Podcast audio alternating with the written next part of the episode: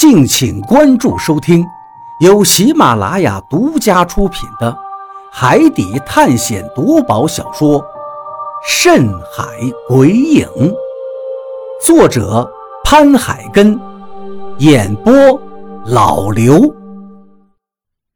第九十三章：洛夫的绝望。古力克现在根本就顾不上满脸的口水。我没有，我没有，挂饰是我从尸体上偷下来的，真的，我说的都是实话，现在一句谎话都没有，你要相信我。我没有想到，异变之后的尸体，人吃了之后竟然也会异变。仓库里的尸体应该不是龙千军的，应该就是古力克口里的船长。但是我分明从船长的尸体上也看见了牙印儿，也就是说，船长的尸体也被人啃了。想想也对，不然现在被关进仓库里的怪物是哪儿来的呢？肯定是啃了船长的尸体，然后异变了。但李海牛显然有些接受不了龙千军的尸体已经被吃掉的情况。他怒视着古力克，眼睛里仿佛要喷出火来。他抓住古力克衣领的手也越来越紧了。我已经看到古力克的呼吸越来越急促，甚至有些呼吸困难。我生怕出了人命，拉了一把李海牛道：“海牛哥，他应该说的是真话。逝者已矣，我们还要救二叔呢。”李海牛听了我的话，好像是冷静了一些。他深深地出了一口气，说道：“叫上我们的人，回船上去。起了锚，我们就走。”我点了点头，回头招呼大禹和满仓要回船。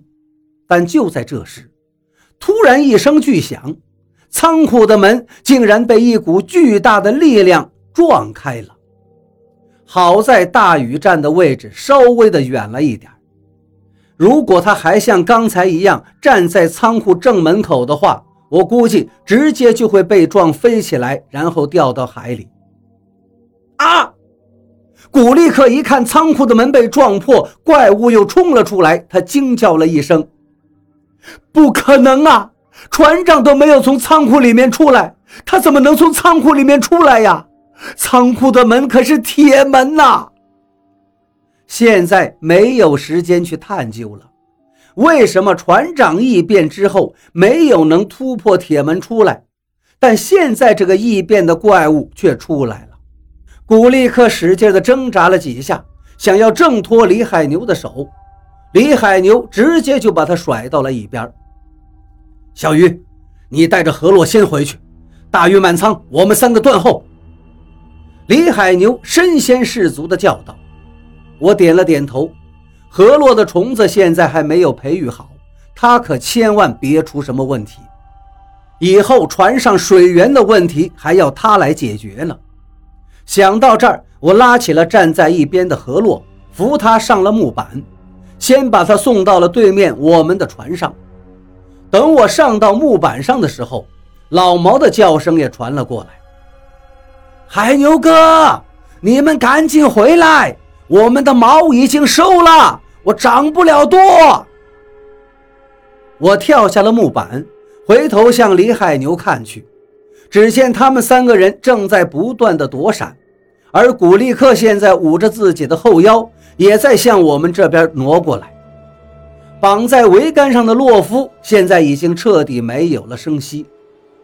古力克和洛夫两个人不算什么好人，他们也轮不到我们去审判。我看得出来，李海牛的意思就是放他们在自己的船上自生自灭。毕竟这条船上原来那么多人，现在只剩下了他们两个。如果没有什么阴谋诡计的话，这绝对说不过去。大鱼，你回去掌舵，满仓也回船上抽掉木板。我来断后。李海牛又叫道：“大雨没有吭声，直接向木板这里冲了过来，转眼间就到了我面前。他一个跃身，像猴子一样窜过我的身边，急匆匆地跑向了船舵的位置。我们的船锚已经收了起来，现在船在微微地晃动着，搭在两条船之间的木板有些松垮，随时都有可能连接不上。但李海牛和满仓还在纠缠着。海牛哥，你走，我来断后。我比你年轻，你赶紧回去，等木板掉了，我也能回到咱们的船上。满仓推了一把李海牛，说道。李海牛没有回答他的话，而是伸手抓住满仓的肩膀，使劲一拉，整个人就迎向了怪物。等怪物的爪子就要抓到他的时候，他就地一滚，让过了爪子，接着就到了怪物的身后，狠狠的一斧子砸在了怪物的后腰上。同时，李海牛怒吼了一声：“我操你姥姥！你来找我呀！”满仓还要迎上去，李海牛举起斧头叫道：“满仓，你再不回去，老子到船上就开除你！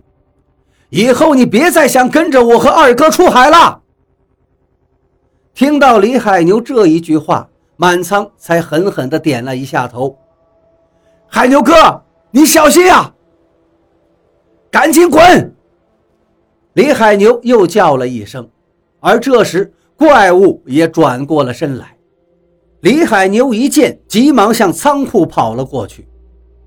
古力克不知道是因为刚才被李海牛狠狠地甩了一下，伤到了身体，还是因为吓得腿软，挪动了半天也没挪出多远。刚才如果不是李海牛绕到了怪物的身后，给怪物来了一下子，那怪物的注意力全部都吸引走的话，满仓一走。怪物一定又会把注意力挪到他的身上。救我！求求你救救我！古力克的眼睛跟我对视到了一起，他哀求地向我喊了一声。我心里一软，很想答应他，毕竟是一条人命啊。可就在这时，何洛拉了一下我的衣服：“不能救，他吃过人肉。”我愣了一下，何洛怎么会知道古力克吃过人肉呢？刚才古力克好像没有说呀。忽然间，我想到了何洛放在古力克肚子里面的虫子，说不定就是虫子告诉何洛的。我又看向了古力克：“你吃过人肉？”我大声地问道。古力克好像知道。如果他回答的答案是肯定的，我绝对不会救他。但是因为肚子里面的虫子，他也不敢撒谎，最终还是点了点头。我又想起了张广川给我讲的那个故事：人在危急的时候，的确会做出很多出格的事儿，就包括我自己，我也可能会做出很多出格的举动。但是吃人，我想我肯定不会做出来。人怎么能够吃自己的同类呢？他鼓励克就吃，他绝对吃了。老毛、老贾、满仓、小鱼，你们四个扬帆！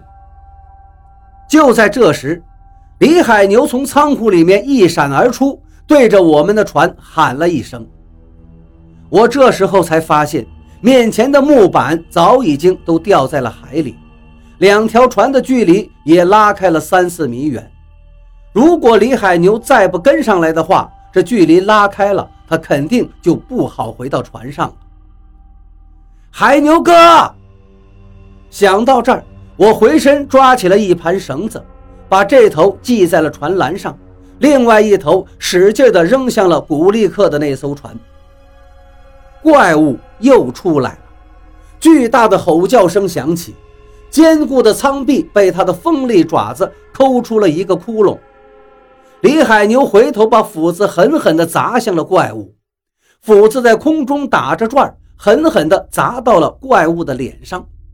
怪物怒吼了一声，但这好像更激起了他的凶性。只见他狠狠地在自己的胸口抓了几下，就向李海牛冲了过去。李海牛一个转身到了船舷，可是现在我们两船的距离已经有七八米远。李海牛就算是爆发力再强，也不可能从那个船上一下子跳过来。海牛哥，小心！我叫了一声，因为我看见怪物的爪子又向李海牛袭去。李海牛看都没看，又是就地一滚，正好滚到了桅杆的旁边。怪物一击不中，又是一爪子抓了过去，而这一次正好抓在了桅杆上。木质的桅杆晃动了几下，并没有被怪物的大力给弄断，但是上面的桅杆因为重击，现在颤抖的好像是跳舞一般。早就不省人事的洛夫被这剧烈的震动给弄醒了，他睁眼就看见了怪物的爪子在他眼前，立刻就叫了起来。不叫还好，他这一叫立刻吸引了怪物，他正无处发泄，看见了绑在桅杆上的洛夫，立刻一低头，张开了血盆大口。海牛哥，绳子！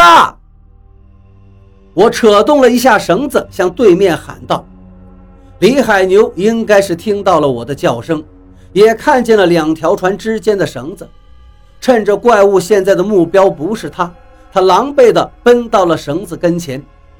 我的心终于落了下来，抓到了绳子。他现在跳船，一会儿的功夫，我们就能把他从海水里面拉上来。